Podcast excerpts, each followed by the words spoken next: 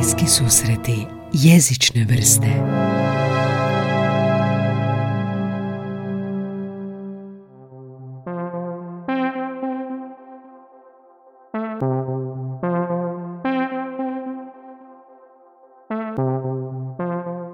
Da mi priča to s njemačkim? Uh, pa kad sam došao u Njemačku, ovaj, prvo trebalo mi je vremena da naučim jezik. Mm-hmm. Mislim, nije mi tad, meni cijela obitelj izgleda poprilično nadarena za jezike, mm-hmm. tako da za nekih pol godine sam ja progovorio. Koliko si? Aha, bio si beba.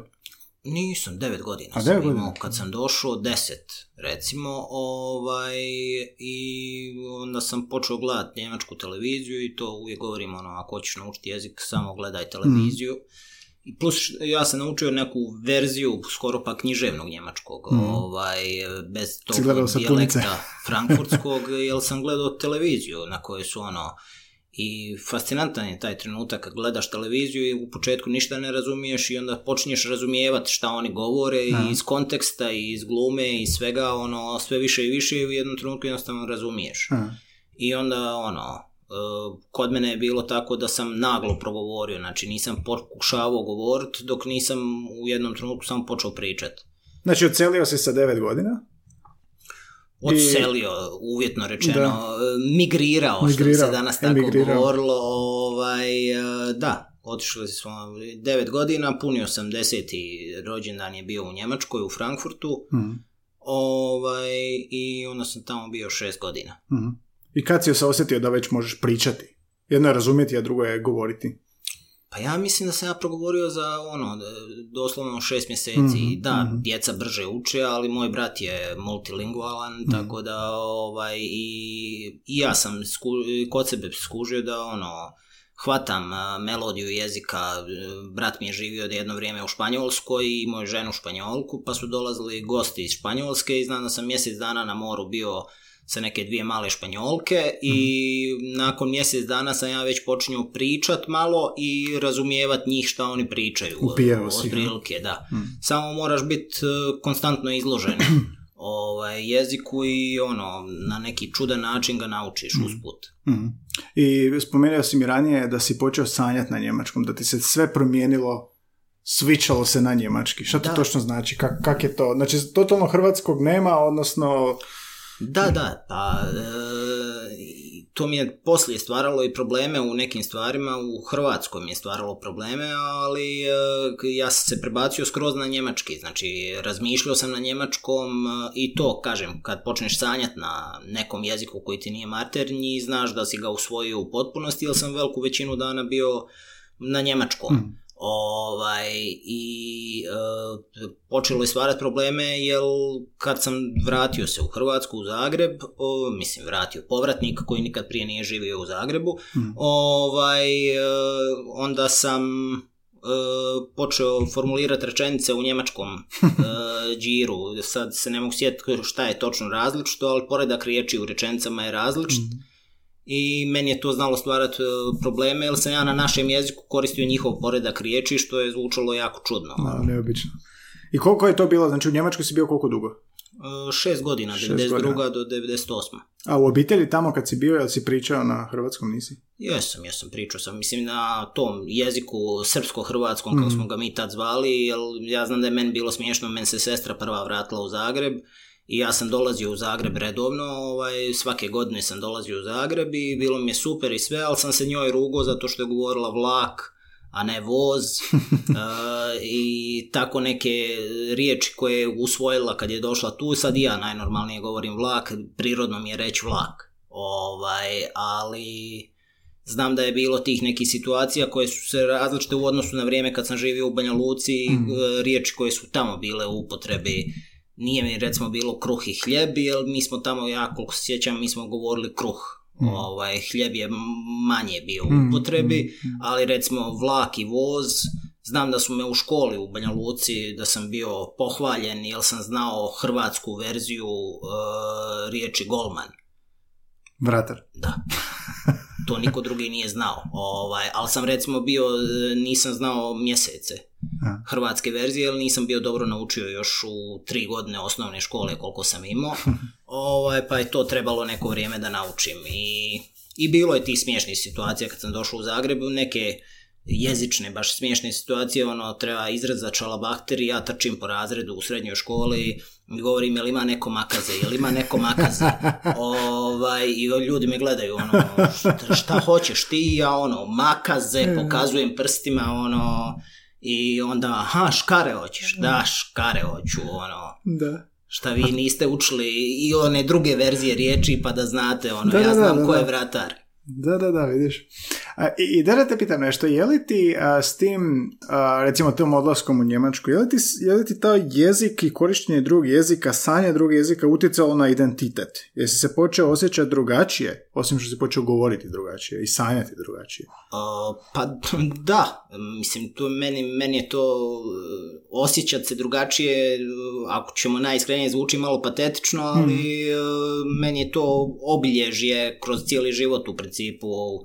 I od Banja Luke pa nadalje uvijek je bilo, gdje god da jesam iz miješanog braka, u Banja Luci je bio, bio sam drugačiji, onda u Njemačkoj kad sam došao, izbjeglica u Njemačkoj koji se tuče, kako Njemci nisu navikli da se ljudi tuku, mm. ono, ja sam tamo došao i ja sam bio naučen šakama se tući, a oni su mislili da sam poludio, da hoću nekog ozlijediti, pa sam govorio da hoću nekog ozlijediti, ono. Ovaj, to je bilo isto, bio sam tu drugačiji.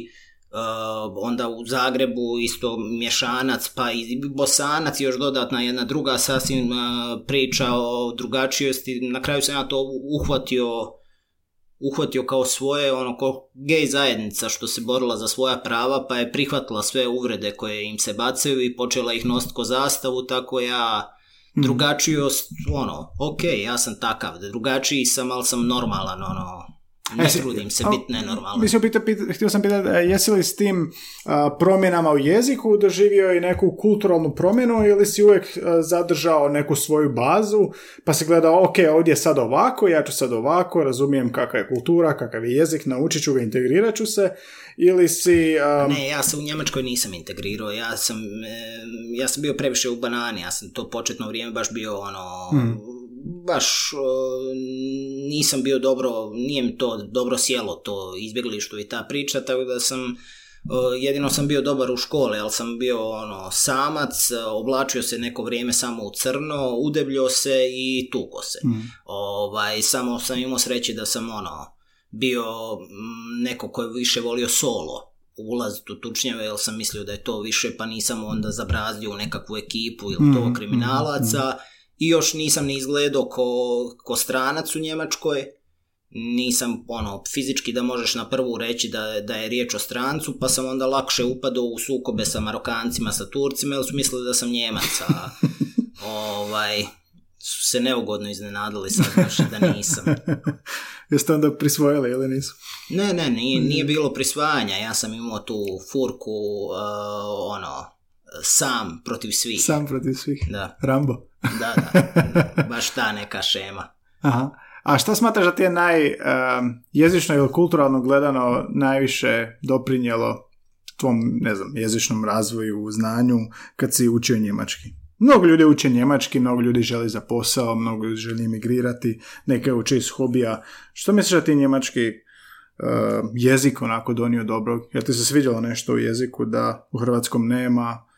Na pa ima ovdje stvari koje mi se sviđaju, mislim, ja sam uh, dugo vremena bio sa predrasudama, recimo to tako, ili zapravo sa nekom ksenofobijom prema Njemcima, mm-hmm. jer nisam htio biti tamo, ovaj, htio sam se vratiti što prije negdje na Balkan, ovaj, bilo gdje, i to nosi, ima razloga zašto je to tako, ali sam bio malo dosta, ja nisam, recimo, na moru. Odem u Hrvatskoj na more, ja nisam htio s Njemcima pričati na njemačkom, nek sam pričao na engleskom. Nisam ne. otkrivao da znam njemački, ovaj, što sam koristio u barenju cura, jer onda ako bi sa Njemicama imao posla, onda njih dvije počnu pričati međusobno na njemačkom, misleći da mi ne razumijemo, a ja već znam koje, kakve su šanse i ko se kome sviđa ne, i ono... Ovaj... Čekaj, zašto nisi s Njemcima, znači sa kolegama bi došao iz Njemačke kod nas na more? Ne, ne, ne, nije bilo s kolegama, ja sam bio sam u mm-hmm. Istri na moru i uh, odbio sam pričat njemački. Mm-hmm. O, imao sam baš ono, baš sam bio ksenofobičan, šovinističan prema Njemcima kao takvima, ovaj, i nije se, mislim, imaju i oni svojih negativnih tih strana, taj, ta određena bahatost germanska, ono, kad dođu tamo pa očekuju da ti svako zna njemački, onda je, to je bio trigger da ja nisam htio pričati njemački, je što oni očekuju da ja znam njemački, i onda kad se on mene obrate na njemačkom, ja krenem na engleskom. Ovaj... By the way, engleski sam pao u Njemačkoj, jer sam trebao prevoditi sa engleskog na njemački, ja nisam znao u to vrijeme ni engleski ni njemački, pa onda. ovaj, ali, ali sad kad sam stariji, mislim, znam da su to djetinjaste gluposti, ovaj, o kojima je bilo riječ, ali e, znam neke prednosti, pogotovo po pitanju jezika, recimo stvari koje se meni sad sviđaju u jeziku i kad pričam sa ljudima, ja volim preciznost izražavanja. Mm. Jako volim da se precizno nešto kaže, a ne da se ostavlja prostora za previše za tumačenje u nor- nekom normalnom razgovoru, a to je zapravo odlika poprilično njemačkog jezika, koji mm. ima te duge složenice, ako treba da ono opiše neku stvar u detalje kakva je, ali da nema greške, da se ono može zabuniti ova spužva sa onom spužvom. Mm-hmm. Ovaj, recimo, to je nešto što bi vjerovatno da, da mogu i primjenjujem ja u svom načinu pričanja, da ono pokušavam naći što precizniji izričaj za nešto što želim reći. Ja sam, to sam te pitati, je li ti onda ta njemačka preciznost, jesi to prenio i u, u jeziku ovdje? Pa trudim se, da, mm. trudim se. Ali ima tih nekih stvari koje, koje e, su prirodne, svaka jezik ima neke svoje odlike koje, ili čak riječi za nešto za što drugi jezik nema nikakvu riječ. Recimo, njemački jezik ima riječ Heimweh.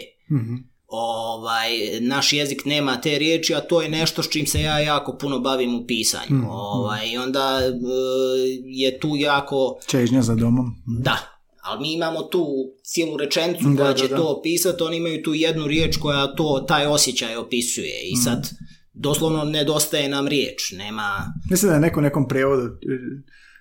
Kućečez, domočez, tako nešto je preveo u nekoj knjizi, ali se naslov knjige tako zove, pa je neko preveo tako, pa smo se svi ono čudili, što je to? Ali da, novotvorenica. Aha, znači bila je, sviđaju ti se specifičnosti riječi, sviđaju ti se neki izrazi koje mi nemamo, složenice koje moramo prevoditi cijelom rečenicom. Što ti se još kod njemačkog svidjelo? Pa ne znam, mislim, lakše mi pričat, sad ima stvari koje mi padaju na pamet, stvari koje mi se nisu toliko svidjele, je, je e, njemački zvuči jako grubo.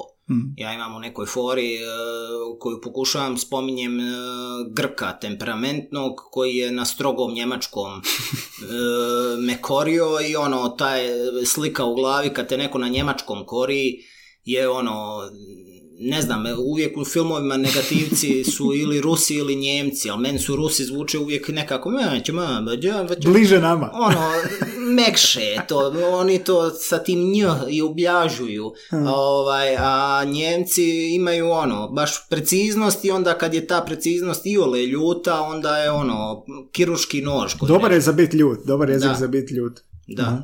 Znači ta strogoća nije baš romantičan jezik. Pa dobro, sad baš ako Goethe i ono cijela ta romantika, pa, ovaj, patnje Vladog Wertera. Romantika je poprilično ukorijenjena mm. u Njemačkoj. Ako, a možda ne zvuči onako melodijski. Pa zvuči, da, ne, ne mogu reći da mi zvuči kao lijep jezik. Mm. Ono, mm.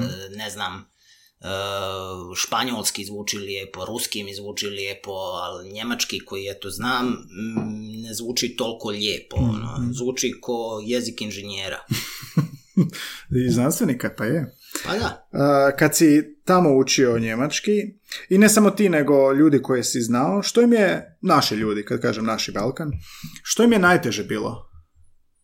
Pa ja mogu gledati po primjeru mog oca, recimo, koji nije nikad savršeno naučio njemački. Ja sam imao tu prednost, meni je majka bila profesorica njemačkog mm. prije dolaska tamo, tako da je već i znala njemački. A, ovaj, a moj otac, on je, nisam nikad razmišljao o tome koji baš aspekt jezika mu je bio najteži, ali... Gdje si vidio da se ono, onako pati? Pa zapravo taj poredak riječi u rečenicama je poprilično i deklinira, dekliniranje mm. i ono, nauče ljudi riječ i onda ono, slažu te riječi, onaj gastarbajterska šema, mm. ovaj, mislim gastarbajterska zapravo obrnuto, sad je ono, gastarbajteri su znalci za njemački, nisu toliko za naš, ali mm. ovaj, oni koji su duže, druga generacija i to nadalje, mm. ovaj... A ne znam koji dio je nekako najteži njima tamo.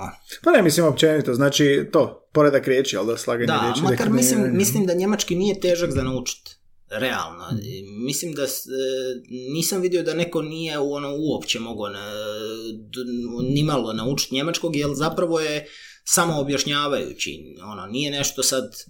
E, preteško za skontati i za uhvatiti čak i melodiju jezika, mm. ovaj, nije da je silno komplicirano. Da, da. Pa i slaže se. Meni da... recimo francuski zvuči užasno kompliciran i pokušavao sam u par navrata uh, pričati kad se sa francuskinjama pričao i da pričam, ja uopće ne mogu izgovoriti te stvari, ne mogu te zvukove proizvesti sa ustima koje oni proizvode i meni užasno teško pada recimo francuski. Znači više uspjeha si imao s njemicama.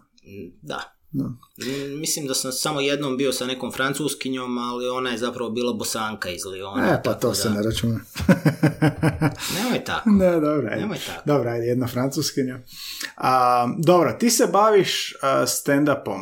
A, to je specifično korištenje jezika. A, ti moraš brzo i učinkovito ispuniti cilj, što je opravdati novce koji su ljudi platili da te vide, da ih nasmiješ. Kako to postižeš, kako se oslanjaš na taj jezik i kako god to želiš objasniti, jesu li to uh, brainstorming, ono, luja ideja, kako ćeš raditi, jel pišeš, jel, jel, kak je, kak je zada proces? Kod mene, mislim, smatram se još uvijek mladim u tome, ovaj, sad će biti šest godina, Uh, još uvijek tu traži se idealni proces. Na početku je to bilo raspisivanje, mislim ja sam došao iz književnosti i onda sam imao raspisane plahte tekstova koje sam pokušavao praktički napamet naučiti. To je bila riječ po riječ? Ja sam pokušavao u to vrijeme na početku riječ po riječ praktički naučiti ovaj, i to nije dobro. Ovaj, mislim, na početku ne može to biti dobro, ali bilo je dovoljno dobro da nastavim dalje sa mm-hmm. time.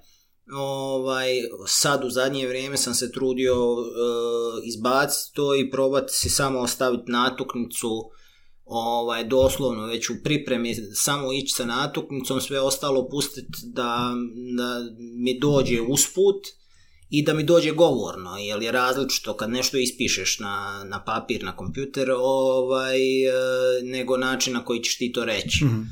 Ovaj, i pogotovo kad imaš i alate vizualne da te ljudi vide, da mogu vidjeti gestikulaciju, da mogu vidjeti čut pauzu i tako neke stvari koje ja recimo dosta koristim, pauze i takve nekakve elemente koje, koje sam stjecao kroz bavljenje time, a od prije imam ove neke koji su zapravo književne forme, često volim koristiti gradacije, ovaj, apsurde volim proizvoditi, tako da to su neke stvari koje možeš i u bilo kojoj formi, ali... Mm. Znači, iz književnosti si isto dosta uzeo, kao stilske figure, recimo. Pa da, ja, ja općenito na sve to gledam, na svu umjetnost praktički gledam kao na jednu te istu stvar, ovaj, a to je potreba onog nekoga da se izrazi, da se zbliži s drugim ljudima tako da se otvori prema njima i sad je pitanje kroz koju formu ćeš ti to ostvariti ili kroz koje forme i prilagođavaš materijal, onaj idealni neki moj univerzalni umjetnik, da to kad smo već romantiku spominjali, ovaj, bi bio neko ko se svime bavi, hmm. ko apsolutno sve ima i koju istu misao, istu ideju može u svakoj formi, može kroz strip, može kroz film, može kroz knjigu, može kroz stand-up, može kroz muziku o, i recimo slikovnost gdje sam ja najslabiji, gdje ovaj, niti razumijem, niti znam proizvest, ali sve je to pokušaj komunikacije. Znači, želio si komunicirati s ljudima. Zašto si ušao stand-up baš? Da, to je ista ta, isti, isti taj nagon. Ovaj, mislim, početno je bilo, ja sam volio stand-up, pratio sam, gledao sam i kad sam pisao Karte, molim, roman, sam napisao dio u kojem sam, za koji sam mislio, e, ovo bi možda bio dobar mm-hmm. materijal za stand-up. Nije mi padalo na pamet da bi ja izvodio, nego sam pokušao tražiti nekoga ko će izvest. Znao sam Ivana Šarića sa News Bara, njemu sam predložio, on mi je rekao ne, niko to ne radi, da izvodi tuđi materijal. Aha. Ovaj, ako hoćeš dođi na pauzi mog šova, nastupi sedam minuta. I ja sam ono, ono volim riskirati, odlučio, ma idem ja otiću, probaću, to je dobro prošlo i krenuo dalje. Mm-hmm.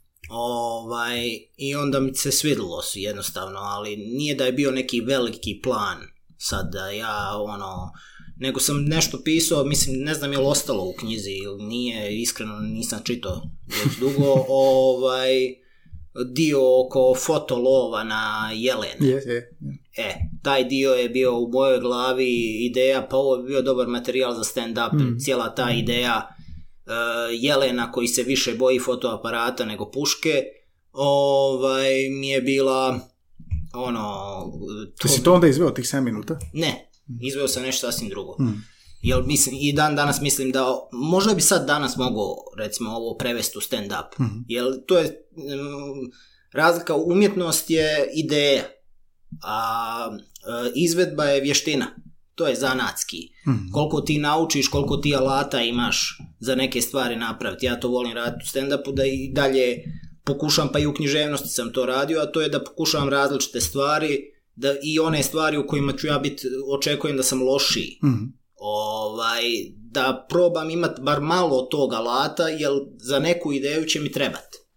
Da li je riječ o, ne znam, crowdworku koji na početku nisam uopće prakticirao, Ovaj, ili je riječ o nekom jačem act outu, e, jednom sam pjevao na pozornici, što inače ono, svako bi rekao i dan danas će reći nemoj to ponoviti, ali, ali ja sam htio da vidim, da isprobam ono, jer možda će mi trebati za nešto, možda će mi za neku ideju koju želim prenijeti trebati da ja mogu to napraviti i da se osjećam ugodno dok to pokušavam raditi. Sviđa mi se ovo što sam rekao, umjetnost je ideja, ova izvedba je vještina. Um... Što ti tim stand-upom, koji je oblik te vještine i oblik komunikacije, dobijaš povratno? Što ti se sviđa u tome? Dobijaš ono što svi tražimo, a to je e, osjećaj potvrde vlastite vrijednosti. Mi smo mi i svi komičari, i svi pisci, i svi, to su sve broken people, ono. Ljudi koji imaju silnu potrebu da nas se voli, ali to ne znamo normalno izraziti, nego vas pokušavamo nasmijati sve mm. okolo, pa ono, evo, ipak nešto vrijedim, ono, ja u nekoj normalnoj komunikaciji nisam, kažu, socijalno retardiran sam, mm. ovaj... predirektan i tako neke stvari, to funkcionira u komediji, ali ako treba poslije minglat sa publikom, ja to ne znam, meni to neugodno, ja ono, ne volim to i trudim se, jer moraš, dio je posla, ali ono, jako, jako lako pređem granicu dobrog ukusa, ono. Rekli su ti, ha?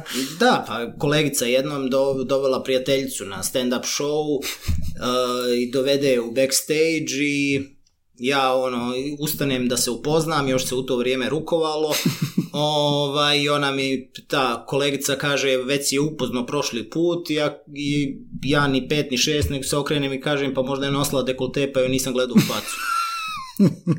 I ono, ja se nasmijam. U normalnoj situaciji, znači to je, to je neugodna situacija, njih dvije sjede i gledaju me i ono, to, iako je istina, ne govoriš, ali na pozornici tako nešto možeš reći. Ti si još u modu tom bio, ti si još bio u backstage, stage modu. To je... A, ja sam uvijek u tom modu, to je, to je ono, svo, sam sam svoj samo na pozornici, aha, tako aha. da u normalnim uvjetima kontroliram tog. Bolje se osjećaš na pozornici pred stotine ili koliko tisuća ljudi i, nego da moraš ovako sa strane u backstage-u s nekim, gdje se bolje osjećaš? Pa po pitanju komunikacije ja ugodnije se osjećam na pozornici nego u nekoj uvjetima sad da sam na nekom domjenku i sad mi hodamo od čovjeka do čovjeka i mi sad pričamo i mi sad uh, trebamo izmisliti o čemu ćemo mi pričati, ovaj, i ja trebam fingirati zanimanje, ovaj, ono, ugodnije mi je na pozornici jer ono, kontroliram zapravo situaciju mm. i znam šta se događa ovdje. Imam taj ono, asocijalni element. Mm-hmm. I osim te potrebe za validacijom, što, ja mislim, mogu se složiti, evo bila je Remi u podcastu pa je rekla da ona u biti piše radi sebe, stihove izvodi sve radi sebe.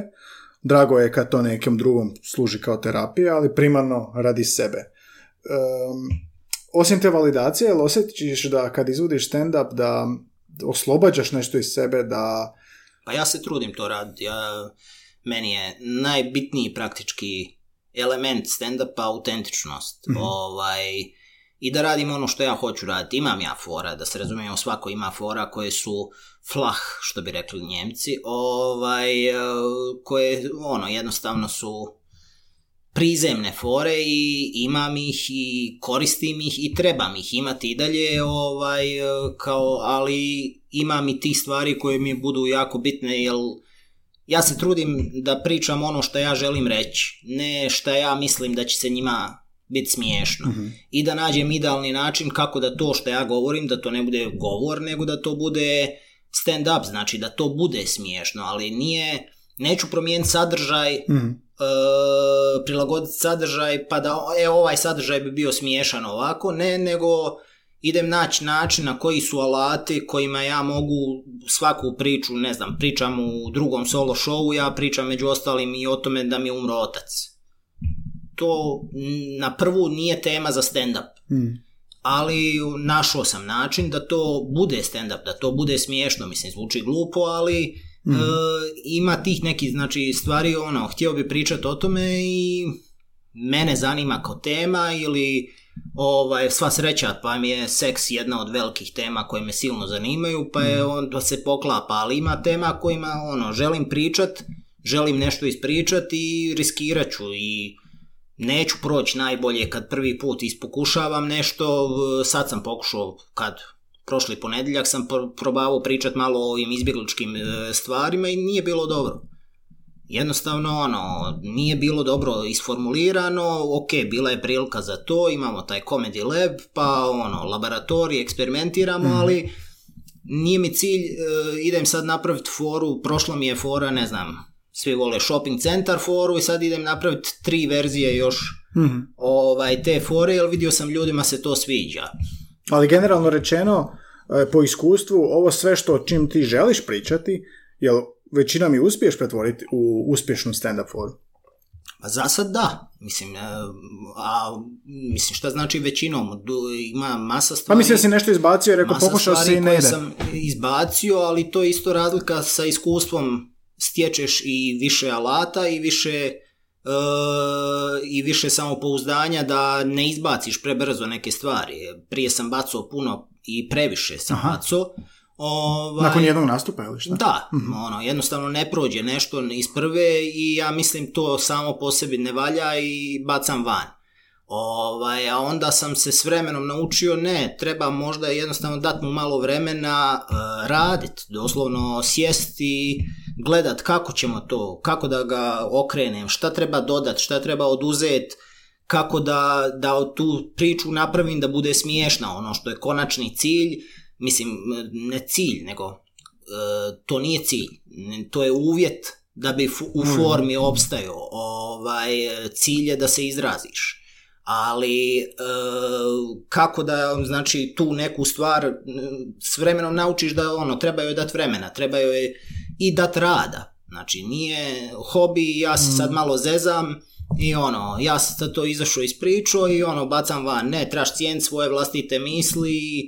U tom pogledu imati samopouzdanja da ono, ne, imam nešto, imam neku ideju u glavi, možda je bilo do izvedbe, možda je bilo do poretka riječi, možda je bilo do nečega i treba isprobavati neke publike, druge varijante, poretka fora, možda je bilo do publike, naravno, i to se događa, ali jednostavno sad manje bacam, ali i dalje ima stvari koje sigurno mogu baciti, jer se mislim ono, nije ni važno, i ili jednostavno nisam sad, šta znači bacit, bacit znači ostaviti u nekom dokumentu na kompjuteru pa ćeš možda za dvije godine listati i naletiti i iskoristiti.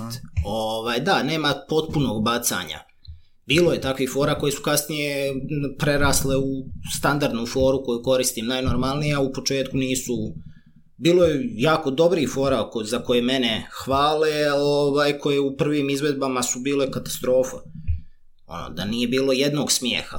Ovaj, mislim, to znaju znači, mi reći da? Godimi kad mi to kažu, pa sad nema nikog drugog da to kaže za mene, ali e, znali su govoriti da sam...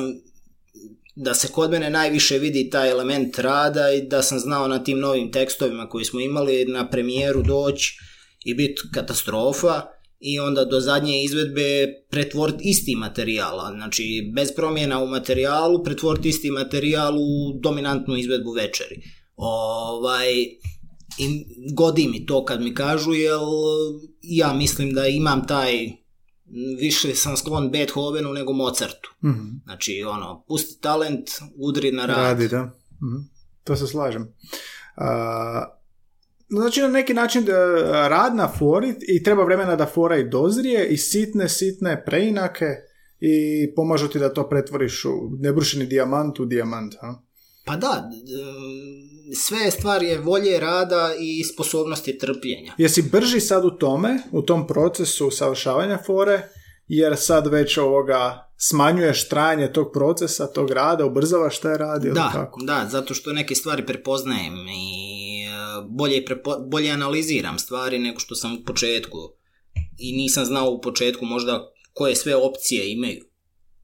A sad znam, znam, znam kud bi mogao, šta bi mogao pokušati, da li bi mogao pokušati neki, ugraditi nekakav okret, da li mi fale nekakvi, Tin je dao ime tome, mini pančevi, mm-hmm. ovaj, na, da li su neke, da li bi mogao cijelu stvar zaokru, nekako skroz izokrenuti, to su stvari koje mi u početku nisu padale na pamet, mm-hmm. nisam znao da se može, onda gledajući i druge, gledajući strane komičare, pogotovo što ja puno gledam, ovaj, sam vidio, aha, vidiš, to se može, ono, može se ovako, može se razne alate, naučiš se prepoznavati zapravo alate, prepoznavati, ne gledaš više istim očima kao obični ljubitelj, recimo stand-up, nego ti ga gledaš, aha, vidi kako je ovo napravio, ono, kako je izgradio napetost. Ko kolega. Da, ono, doslovno ko da jedan majstor gleda drugog majstora kako kreči i ono, aha, vidi kako on sad, ono, kreči, nisam znao da se može sa tim kistom to raditi. Aha, ono. Aha. A kad bi vizualizirao svoje fore, jer su i one uvijek tipa neki mini punch što si spomenuo od Tina, da li je to nešto se diže pa spušta pa diže se spušta, je li ima neki graf tvojih fora, je li uopće postoji ili je svaka fora specifična, ili imaš neki uhodani sistem već? Ili ne, imaš ja, sam, ja sam više ovaj pripovjedački džir. Uh-huh. E, ono... Još uvijek nisam napravio, ali mi je ideja da napraviti jedan veliki show koji bi cijeli bio jedna velika priča. Mm-hmm. Ovaj, ali će trebati neko vrijeme. To bi značilo da je punch taj na kraju nastupa? Ne samo da je jedan punch, nego je, mislim, ja to najlakše mogu objasniti na stranim primjerima Mike Virbiglija, komičar koji priča te priče i gdje onda bude tih rasprava, je li to stand-up ili je to monokomedija. Mm-hmm, mm-hmm. Ovaj, ali ne zamaram se sa tim pitanjima, to je zapravo potpuno trivijalno. Ovaj, ali e, znači imaš, imaš struje u stand-upu, imaš, znači, imaš njega koji je potpuni taj pripovjedač i u kojem taj jedan show njegov izgleda kao, kao film. Zapravo imaš najviše dojam te jedne cijele priče kroz koju on, svaki show je tematski u potpunosti, te provlači ta jedna priča kroz njega. I onda imaš druge pipa, pipa ovaj Slovenac, Jelsinek, ovaj, koji je one-liner show, mm. isto, izvrsno i super to radi, ovaj, on je jako crn, ali to su ono, odvojene fore koje on sat vremena prezentira pred tobom.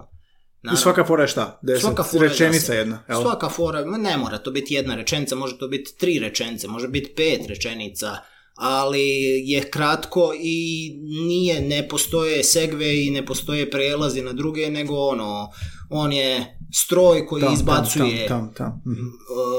fore i sad...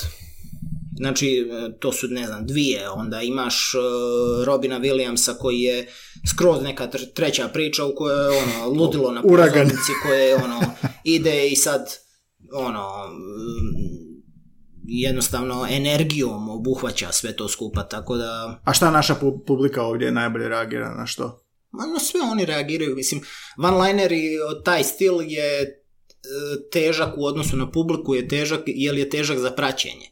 To je ono što sam ja primijetio, recimo baš kod Jelcineka, koji je, i meni je super, ali ja imam problem sa gledanjem sat vremena njegovog speciala, jer doslovno mi se dogodilo da zaspem na pola. I to ne zato što su fore dosadne, ne zato što je uh, on loš, naprotiv, sve suprotno, čovjek je genijalac kako ih on uh, radi, nego je ritam previše ujednačen. Uh, ja zaspivam na tehnomuzici, znači to je to, on, taj ritam priče je e, naprosto uspavljujući. Mm-hmm. Tap, tap, tap, tap. To nije, to nije ritam koji ja recimo volim raditi, ja volim te izmjene ritmova, ubrzajmo, usporimo, ne mora biti svaki trideset sekundi smijeh. To je ono, opće je pravilo, ali ne mora. Može biti polako, pustimo, sad, sad je svaku minutu. Onda će biti svaki deset sekundi. Malo ih mijenjaš, jer to je ista stvar je zapravo koji kod pisanja knjige. I tu je ritam uh, jako važno da ti držiš pažnju i kroz te alate. Mm.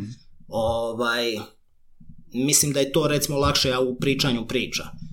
Šta s publici godi, ne znam, mislim. Mm, ono, sve joj godi. Sve joj godi i sad je pitanje u kojoj količini. Mislim da je ljudima koji se bave one-liner šemom teže odraditi sami show od sat i po vremena, ovaj, ali ako nastupamo nas četvero, idealno je da budemo različiti. Mm-hmm. Jesi primijetio neke razlike u publici, tipa uh, ovdje je Zagreb, pa ne znam, neke istok, pa jug, pa Srbija, Bosna? Pa ne znam šta bih rekao, ja nisam puno u Bosni, ja mislim da sam samo jednom u Bosni nastupao. Ovaj, uh, mislim, razlika ima, razlika ima, ali to je više po pitanju doslovno političke, uh, ideološke naravi. Ovaj, uh, i onda negdje, negdje može biti tvrđa publika za, recimo, mene. Mm-hmm. Ovaj, jer u nekim kontroverznim stvarima u kojima ulazim, nije to toliko u politici riječ, ali recimo pogotovo ako je riječ o vjerskim forama, mm-hmm. Ovaj, to će, neće svugdje, svugdje naići na odobravanje publike. Ja prilagođavaš? Uh, u nekim stvarima da, uh, ne u potpunosti, znači ako je riječ o mom showu, ovaj, solo showu, tu nema prilagođavanja, ono, to je... Uh, znaju šta dobivaju. Ma mislim, ne, ne mora čak ni znači da uvijek znaju, nisam ja toliko popularan da bi znali, ali... E, mogu saznati ako žele i s druge strane ne želim sebe kompromitirati tu, ovaj, jer je to moj show, znači prezentiram sebe i to je takav jesam, ovaj, ali i tu postoje neke najradikalnije fore koje meni nisu toliko bitne, znači one u nekim drugačijim uvjetima, u većini uvjeta zapravo služe ko lakmus papir u kojem ja publiku dotjeram do samog kraja, imam neku, znam za recimo proste faktore moj show, imam tu jednu foru, ovaj, vezano za Djevicu Mariju, samo ću toliko reći, ovaj, u kojoj, koja služi tome da ono, zabodem zastavu i da onda ono, poslije toga ja mogu reći poprilično grozne stvari, ali bolje nego ono što sam tu ovaj, rekao i, i služi i da ja vidim aha, kako dišemo, ali bilo je mjesta na kojima nisam, nisam je izveo, jer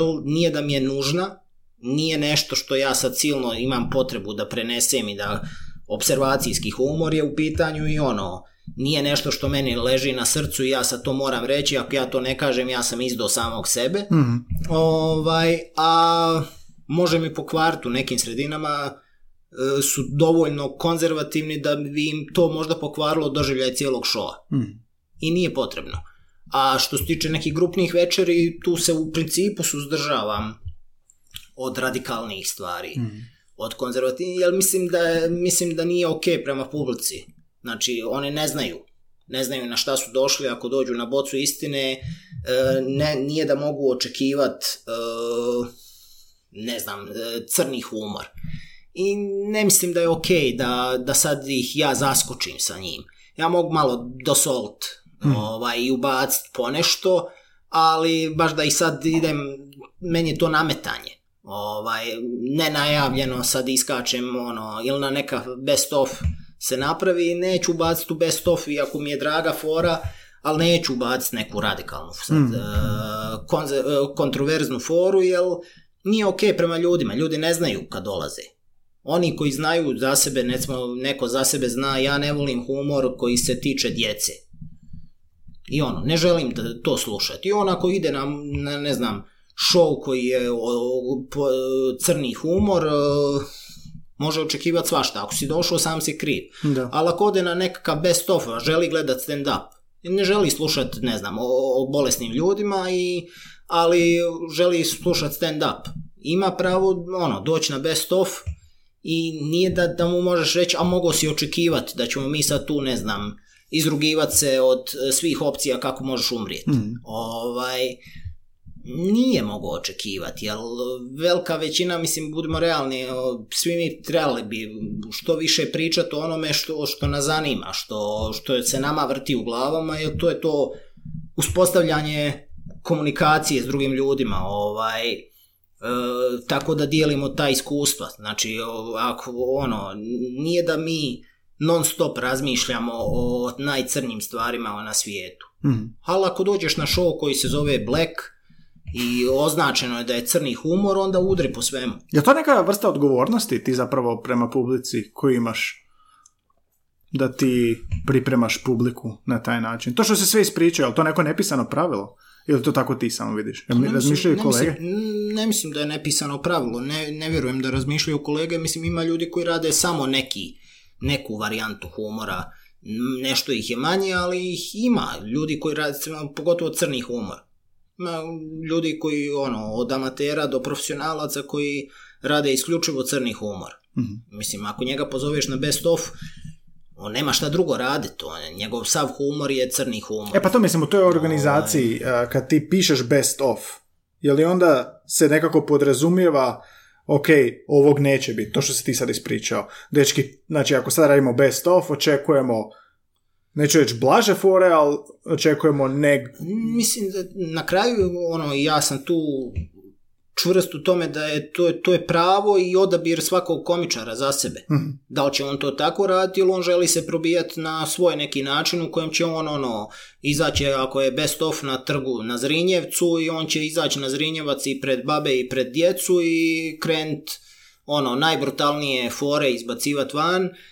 To je apsolutno njegovo pravo i njegov izbor da to radi i njegova posljedice koje će onda, što on kao osoba, što karijera imat od toga. Moj izbor je da se trudim to ne raditi, znači da ne želim, ja želim provocirat malo i publiku, ali ne želim da mi se sve svodi na provokaciju. Znači, nije mi cilj, e, želim da te isprovociram da mi ti izađeš van. Mm. Ako se dogodi, ok, ali ne, ne želim da mi to bude moj cilj. Mm. Ono, želim da se, zapravo da me razumiješ. Mm. Ono, da, me, da shvatiš, aha, vidi kako on razmišlja. Ono, da možda i ti potaknete na razmišljanje, ovaj, i provokacija može u određenoj mjeri, ali... To je sad doslovno na svakome ponaosob. Moj izbor je da, da se trudim u tim nekim generičkim večerima ne biti kontroverzan previše. Mm. Ima nešto što izbjegavaš, osim ovog što si rekao, ima nešto što općenito izbjegavaš u svojim nastupima? Tim kad je bio pričao, recimo, ne želi nikad psovke koristiti, jer mu je to kao, ne znam, kao ono, nepotrebno. Nemojmo ga krivo predstavljati, nije da on ne želi nikad, on ne želi pretjerivati sa... Mm. Sa, sa psovkama, ovaj, ali mislim koristi ih, nije da, i, da ih ne koristi pa bi ispalo ono, da govori nešto, ima ambiciju da ih ne, ne zlorabi. Mm-hmm. Ovaj, ja nemam nešto da, da mogu reći da si razmišljam, ono, e sad to je nešto što ja ne želim, o čemu ne želim pričati ili nešto, nemam tako nekakvo ograničenje, čak ni u tom nekom stilskom džiru. Ovaj, što se tiče psovki, neke od mojih opet popularnijih for, fora su analize psovki, ovaj, mm-hmm. i te stvari, ali recimo ja privatno ne psujem toliko. Zapravo dosta malo psujem ovaj, i nemam naviku tih, Tin je o tome pričao, poslušao sam njegov podcast, ovaj, kad je bio, e, znači ima ta razlika, meni će prije zamjeriti možda čak i neke psovke i reći da je to prosto, ovaj, ali ja čujem sa strane kad stojim, čujem neke kolege ili kolegice koji koriste psovke kao poštapalce. Ovaj, i onda ono, završe misao bez psovke i na to dodaju opička u matinu. Mm. I ono, ja to čujem, publika to ne čuje. Zašto? Zato što oni to koriste.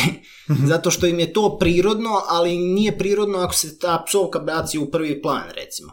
Mm. Ovaj, ali nema nešto da se mislim, e to ja ne želim, mislim, ja znam da ne želim, ne želim ići gore i pričati nešto što ne mislim. Mm. Ovaj, ili u smjeru u kojem ne mislim, tipa sada izađem gore i bacam fore cigani ovo, cigani ono. Ne, to je kontra onoga šta ja mislim i šta mislim da je dobro.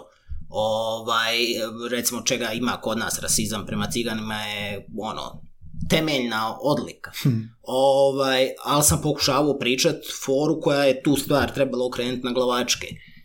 Znači ne želim raditi neki, postoji taj humor koji je ono diskriminatoran, koji je loš, loš ne toliko u izvedbi i u vještini koliko u, u samoj bazičnoj ideji gdje ti ono, ja, ja to sam tvrdio i u drugim stvarima koje se zbavaju, humor ima veze sa istinom, ona isprika svih komičara, ma šalio sam se, ovaj, da da da, ali ima nešto, možda ne, možda neka ćeš ti zauzeti ulogu nekakvog to, totalno suludog lika koji zagovara neke sulude stvari, ali i to služi tome da ti publika se smije tom liku. Mm. I ti na taj način obezvređuješ ono što taj lik govori. Znači, istina u pozadini te fore je suprotna od onoga što ti govoriš na pozornici, mm. ali postoji ta istina i možeš i u analizom shvatiti, aha, to on hoće reći. Ono, mm. Stephen Colbert, e,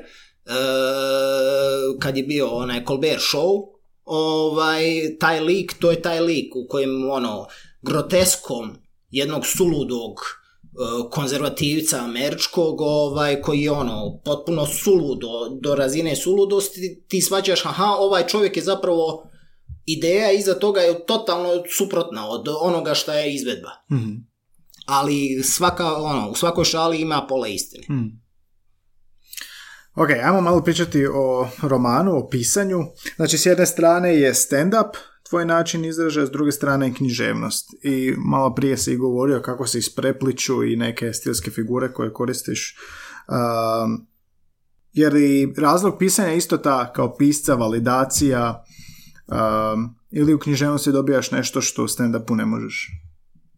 Mislim, ista je, ista je stvar, to je ono što sam rekao na početku, ono, svaka umjetnost ima taj osnovni poriv da se izraziš i da se spojiš sa drugim ljudima i osjećaš olakšanje kroz to, da, da te drugi ljudi razumiju, i da li je to književnost ili je to stand-up ili je to muzika, to je po meni isti su ono, u bunaru dole isti mali dječak koji pokušava doviknuti ljudima gore nešto. Mm-hmm. Ovaj, i... A koja je razlika? Zašto književnost? Pa ne znam, to je ista stvar koji sa stand-upom. Ja sam volio čitati, a, volio sam, to sam objašnjavao baš o, kad držiš moj roman u ruci, mm-hmm. pa o, karte molim, ovaj, poslije kad sam objašnjavao oko njega zašto sam dao liku svoje prezime, zato što sam ja, to je taj trik kod čitanja, ljudi postanu pisci, a zapravo su htjeli biti likovi u knjigama. Mm-hmm. Ovaj, ono, ko klinac sam volio čitati poprilično i htio sam uvijek doživjeti te avanture, ono, taj uzbudljivi život koji sam gledao u knjigama, ovaj, čitao i gledao u svojoj glavi zapravo. Ovaj... Pa si dio tog narativa i živiš sad u toj priči. Pa da, to je ono ispunjenje dječjeg sna da sam sebe ubacim u, u priču, da budem i lik, ne samo autor. Mm. I kako bi pisao svoj stil za nekog ko te nije čitao? Odbijam se od stijenki vlaka, udubljujem ih, letim kroz unutrašnjost vagona kao astronaut kroz unutrašnjost međunarodne svemirske postaje. To ti je prva rečenica. To je teško pitanje, ono... Ja, ja kad sam čitao tvoj roman, ako samo mogu, um, kao da jedna kolegica i slušateljica podcasta je prevoditeljica, jedna me je za neku pis- spisateljicu rekla kao da slika riječima. Tako ti meni zvučiš, kao da slikaš. Pa je, pokušaj, mislim, ja sam probao, ja sam probao svemu razmišljati, pa i o tome kako razmišljamo, kako izgleda sami postupak razmišljanja u glavama. Ja sam kod sebe primijetio, ne znam da li to i kod drugih ljudi, mogu tebe pitati doslovno, ovaj, a to je kad Kad razmislim o tome kako izgleda, kad razmišljam, ja, izgleda, ja razmišljam u slikama. Dobar da, da. dio stvari je, nije, nije e, rečenica, nego je slika.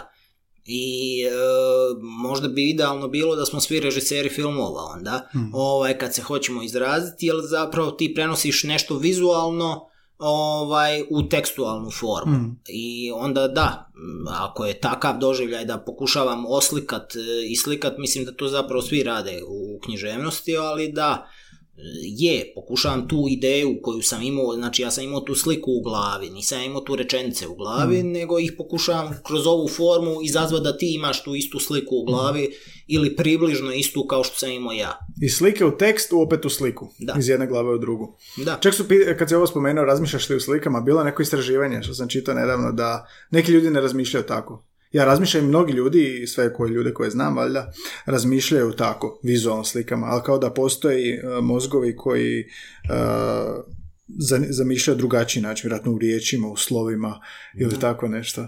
Zvukovi. Znaš nekog? Možda pseći mozak razmišlja u, u mirisima.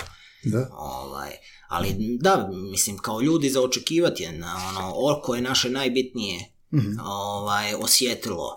I za očekivati je zapravo da, da smo vizualni i u razmišljanju, jer mm. to nam je primarno osjetilo. A kad ne želiš prenijeti samo sliku, kad ne želiš prenijeti samo pokret i to da ja zamislim što se događa, š, koji osjećaj želiš prenijeti najčešće? A, pa ja puno man... pišem o tom osjećaju Heimweha, ovaj, te o, osjećaja neimanja doma. Mm. Ovaj, tako da ja se... stvarno puno s tim bavio u, u pisanju i ono, o, bila bi laž da je neki drugi taj iskorijenjenost sam ga ja nazivao, ovaj, to je nešto što vjerovatno ciljam da, da pokušam da ljudi shvate kakav je to osjećaj, ono, o čemu je tu riječ. I to je opet tvoje iskustvo? Da, da. Kao i stand-upu, pišeš da, ono da. Što želiš pisati? Da, moraš, ono, ne mogu pisati o nečemu o čemu ne želim. Mislim, mogu, bio sam novinar, ali ovaj, ali e, nije to. To onda nije više umjetnost. Onda je samo zanat. Aha. Onog trenutka kad prestaneš pisati onome o čemu želiš pisati, ono, ti si vješt zanatlija možda, ovaj, ali prestaješ biti umjetnik. A koje su najčešće figure koje ćeš koristiti da recimo do, do, preneseš taj osjećaj čežnje, jel, ovoga čežnje za domom? Jel ti odmah razmišljaš u uh, anegdotama, razmišljaš li o hiperbolama, razmišljaš li o, uh, evo pokazat ću kako se meni dogodilo da vi shvatite što želim reći? Da, pa zapravo mislim da, mislim da ovo je sad kad ideš sam sebi biti kritičar, ovaj, pa si analizirati tekst, ali ono, pa je, ali kad razmišljam, mislim i šta su neki napisali o meni, ja volim koristiti zagonetke te ovaj, postavljati ih poprilično, baratam sa metaforama, ovaj, gradacije su recimo česte koji u stand-upu, mislim da ih i u pisanju volim koristiti, pretjerivanje zapravo ovaj, od neke bazične emocije koje, o kojoj želim pisat, onda napravim cijelu priču koja je tu emociju dovela do nekog ekstrema, to je ko gledanje stvari pod mikroskopom, mm. da bi vidio nekakav atom ili molekulu, ti nju zapravo uvećavaš mm. da je možeš proučiti, tako isto sa nekom bazičnom emocijom, ono, e, imao sam, ne znam, osjećaj osvetoljubivosti, onda napišem cijelu priču o čovjeku koji je išao osvetiti se, mm. ovaj... Uh, jel onda to postaje molekula koju gledaš pod mikroskopom i shvatiš, aha, vidi sve te dimenzije kakvu takav jedan osjećaj ima za čovjeka. Umjesto da kažeš on je, recimo, on je ljubomoran, ti ćeš ispričat anegdotu ili zagonetku ili hiperbolu. Da, ne, ne valja, mislim, bar meni ne sviđa se i mislim da će to i učeni ljudi reći o književnosti, ovaj, ne valja stvari reći direktno. Mm-hmm. Nije najbolji kanal prenošenja. Pokaži, onoga. nemoj, nemoj da, reći. Da, ovaj, naprosto o, ne, on se osjećao lijepo, ono, bilo mu je ugodno. Mm. Mora, moraš naći neki način, to je ona početnička greška, mislim, svi, ja sam je radio kad sam počinio pisati, pa ono, uh, on se osjećao ugodno. Ono, to nije zanimljivo za čitati, ali kako da pokažeš da se taj čovjek osjeća ugodno? Sjedio je tako da je, ne znam, nije više imao prekrižene ruke, nego je zagrlio rub stolice i smiješio se drugim sugovornicima. Mm, Bez veze sad pričamo. Mm, ovaj. I ti iz tog, te slike čovjeka koji sjedi tako opušteno i to, mm. shvaćaš, aha, on se osjeća ugodno u toj sceni. Mm, mm. Znači, ono, klasično, prikaži mi, slikaj mi, nemoj mi govoriti. Ha? Da. E sad, kod stand-upa si rekao da su to bile u početku plahte teksta. Uh, kako Evo, danas kod... sam opet napisao plahtu teksta. O, imao sam neku ideju za foru, pa sam, ono, sjedio i napisao sam, mislim da je kartica, bar kartica teksta uh-huh. nastala, eto, nisam radio onako ko što sam pokušavao u zadnje vrijeme raditi samo bilješku, nego sam baš htio raspisati sve, jer mi je u glavi bilo, cijela ideja mi je bila ono... Jel voliš onda, to sam te pitao za književnost, voliš li odmah sve što imaš u glavi staviti na papir, pa ćeš i onda revidirati za roman? Kako da izgleda kod pisanja?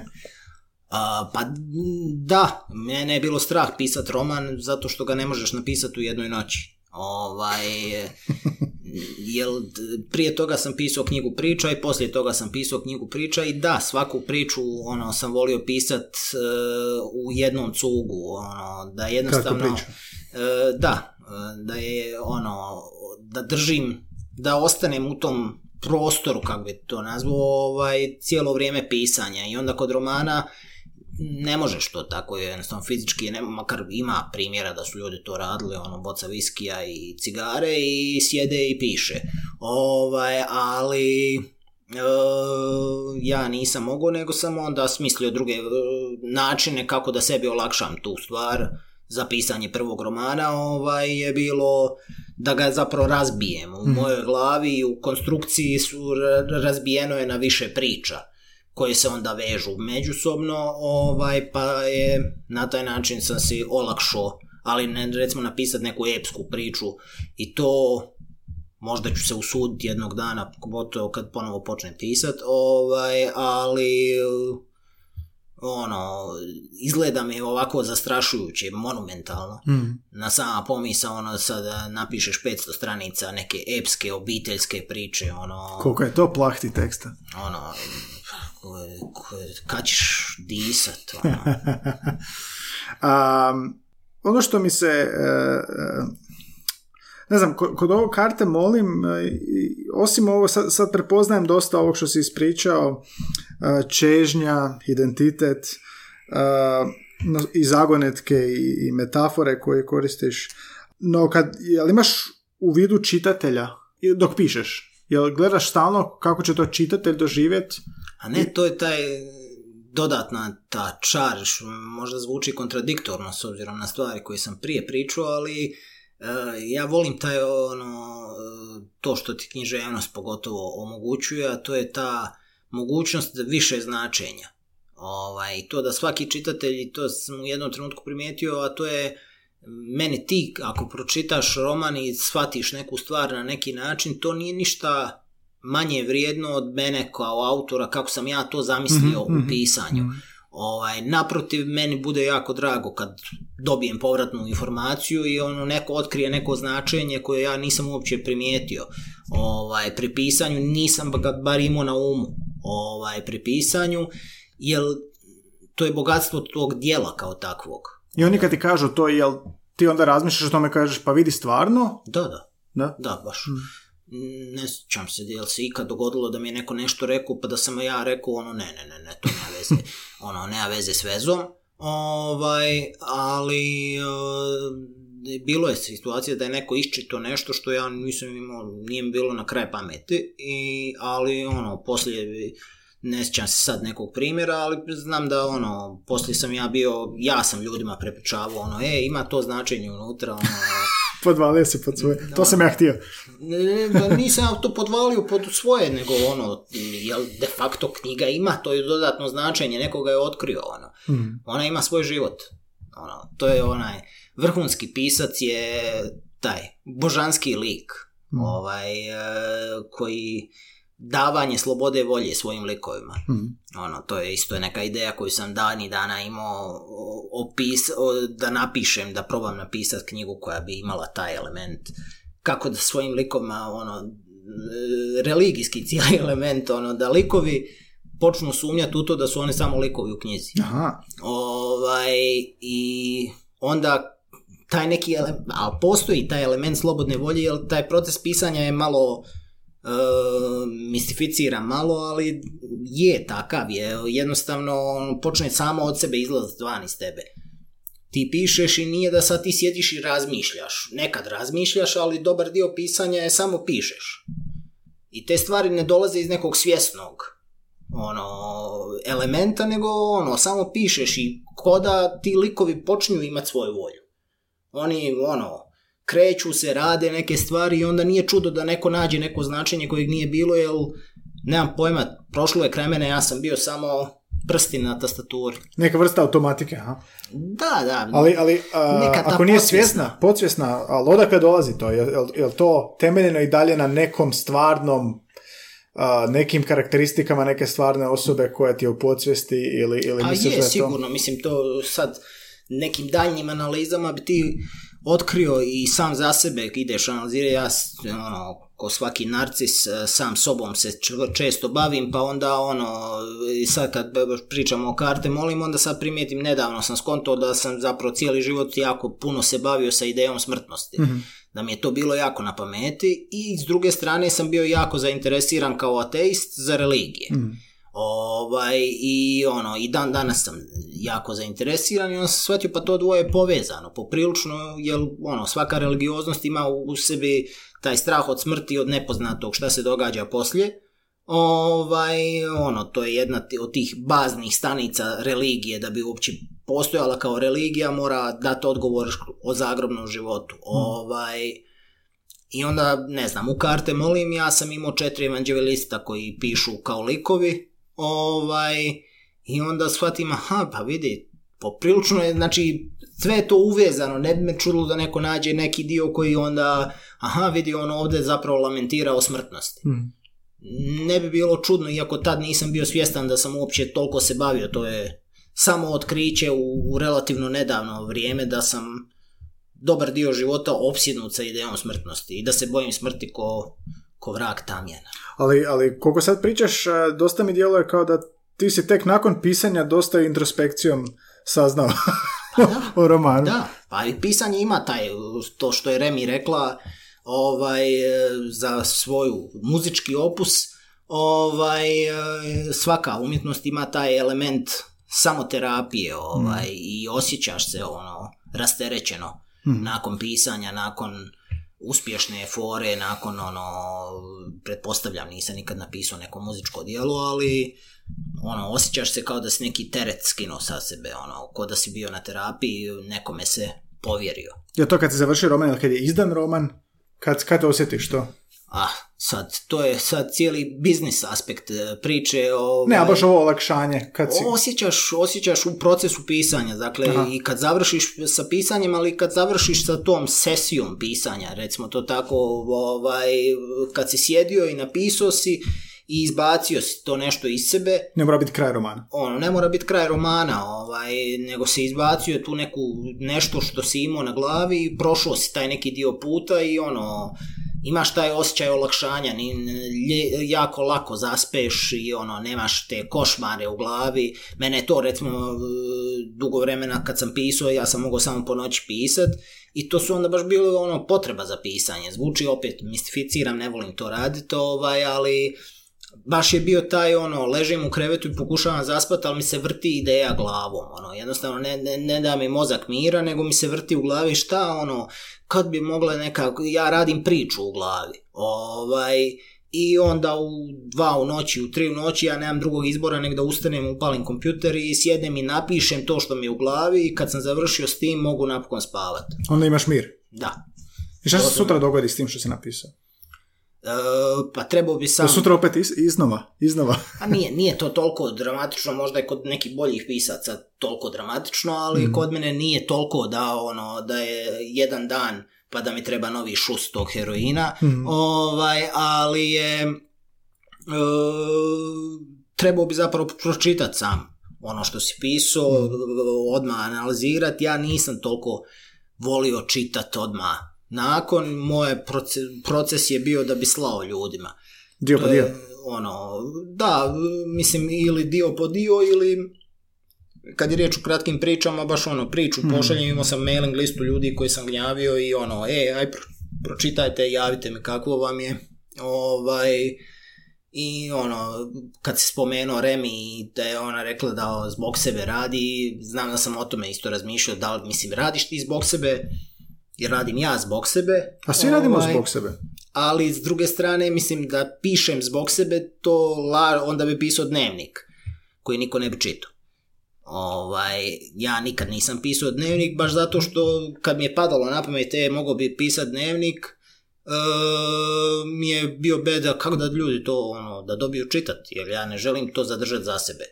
Ono, nije, hmm. e, mislim da je pisanje dnevnika koje nikad nećeš objaviti, niko nikad neće čitati, sve je to ok, ali m, to nije bit pisca. Hmm. I dalje to mora imati taj želju za komunikacijom, želju za ono, aha, da ja to podijelim sa drugim ljudima, mm. ovaj, da mene razumiju i da njihov sebe razumiju bolje. Mm. Si imao povratne takve e, informacije čitatelja? A jesam, jesam. Baš da, su, da, da si im pomogao da više razumiju, možda čežnju, možda neki jesam, osjećaj? Jesam, mislim da ono, da nije, nije... pet paračka književnost u pitanju, ovaj, ljudi imaju ili takvu reakciju ili nemaju reakcije. Mm. Ovaj, ali e, mislim da, da, da ono, mislim da je dobro to što radi. Mm. To kad sam bio mlađi sam manje bio samouvjeren, ali treba imati određenu dozu bahatosti u tome. Mislim da je to dobro i da to isplati se pročitati. Ovaj, meni se isplatilo pisati. Mm. Mm. Meni se isplati čitati tvoje napisano i slušati tvoje uh, na pozornici. No. Um, radio si kao novinar, uh, pa idemo samo kratko u duhu jezika. Što ti je tu, ka- kakav je novinarski jezik, i spomenuo si Crna kronika, uh, čini mi se kao drugačije nego, jel da, pisanje proze ili stand-upa. Kakav je pak opet to dio jezičnog diskursa? Mislim, ja sam volio pisati, pogotovo reportaže sam volio pisati, gdje sam imao malo više te kreativne slobode, mm-hmm, ovaj, e, ali novinarski diskurs je s jedne strane e, on jednostavan i jer osnovna postavka novinarstva je da ti preneseš informaciju, ovaj, ne osjećaj, ne, mislim, to se radi danas, da se razumijemo, tabloidizacija je prenošenja osjećaja prije nego informacija, ovaj, ali bazična postavka i, i zapravo je teže pisati tabloidno, jer zahtjeva veću kreativnost i da bi prenio emociju ti moraš slikat sliku. Hmm. Ovaj, onda pisati o suzama majke koja je došla na mjesto nekakve nesreće. Znači, ako to čitaš, čovjek ti prenosi emociju. Hmm. Ne prenosi ti informaciju, automobil marke iks ipsilon se zakucao tu i tu, jedna osoba je smrtno stradala.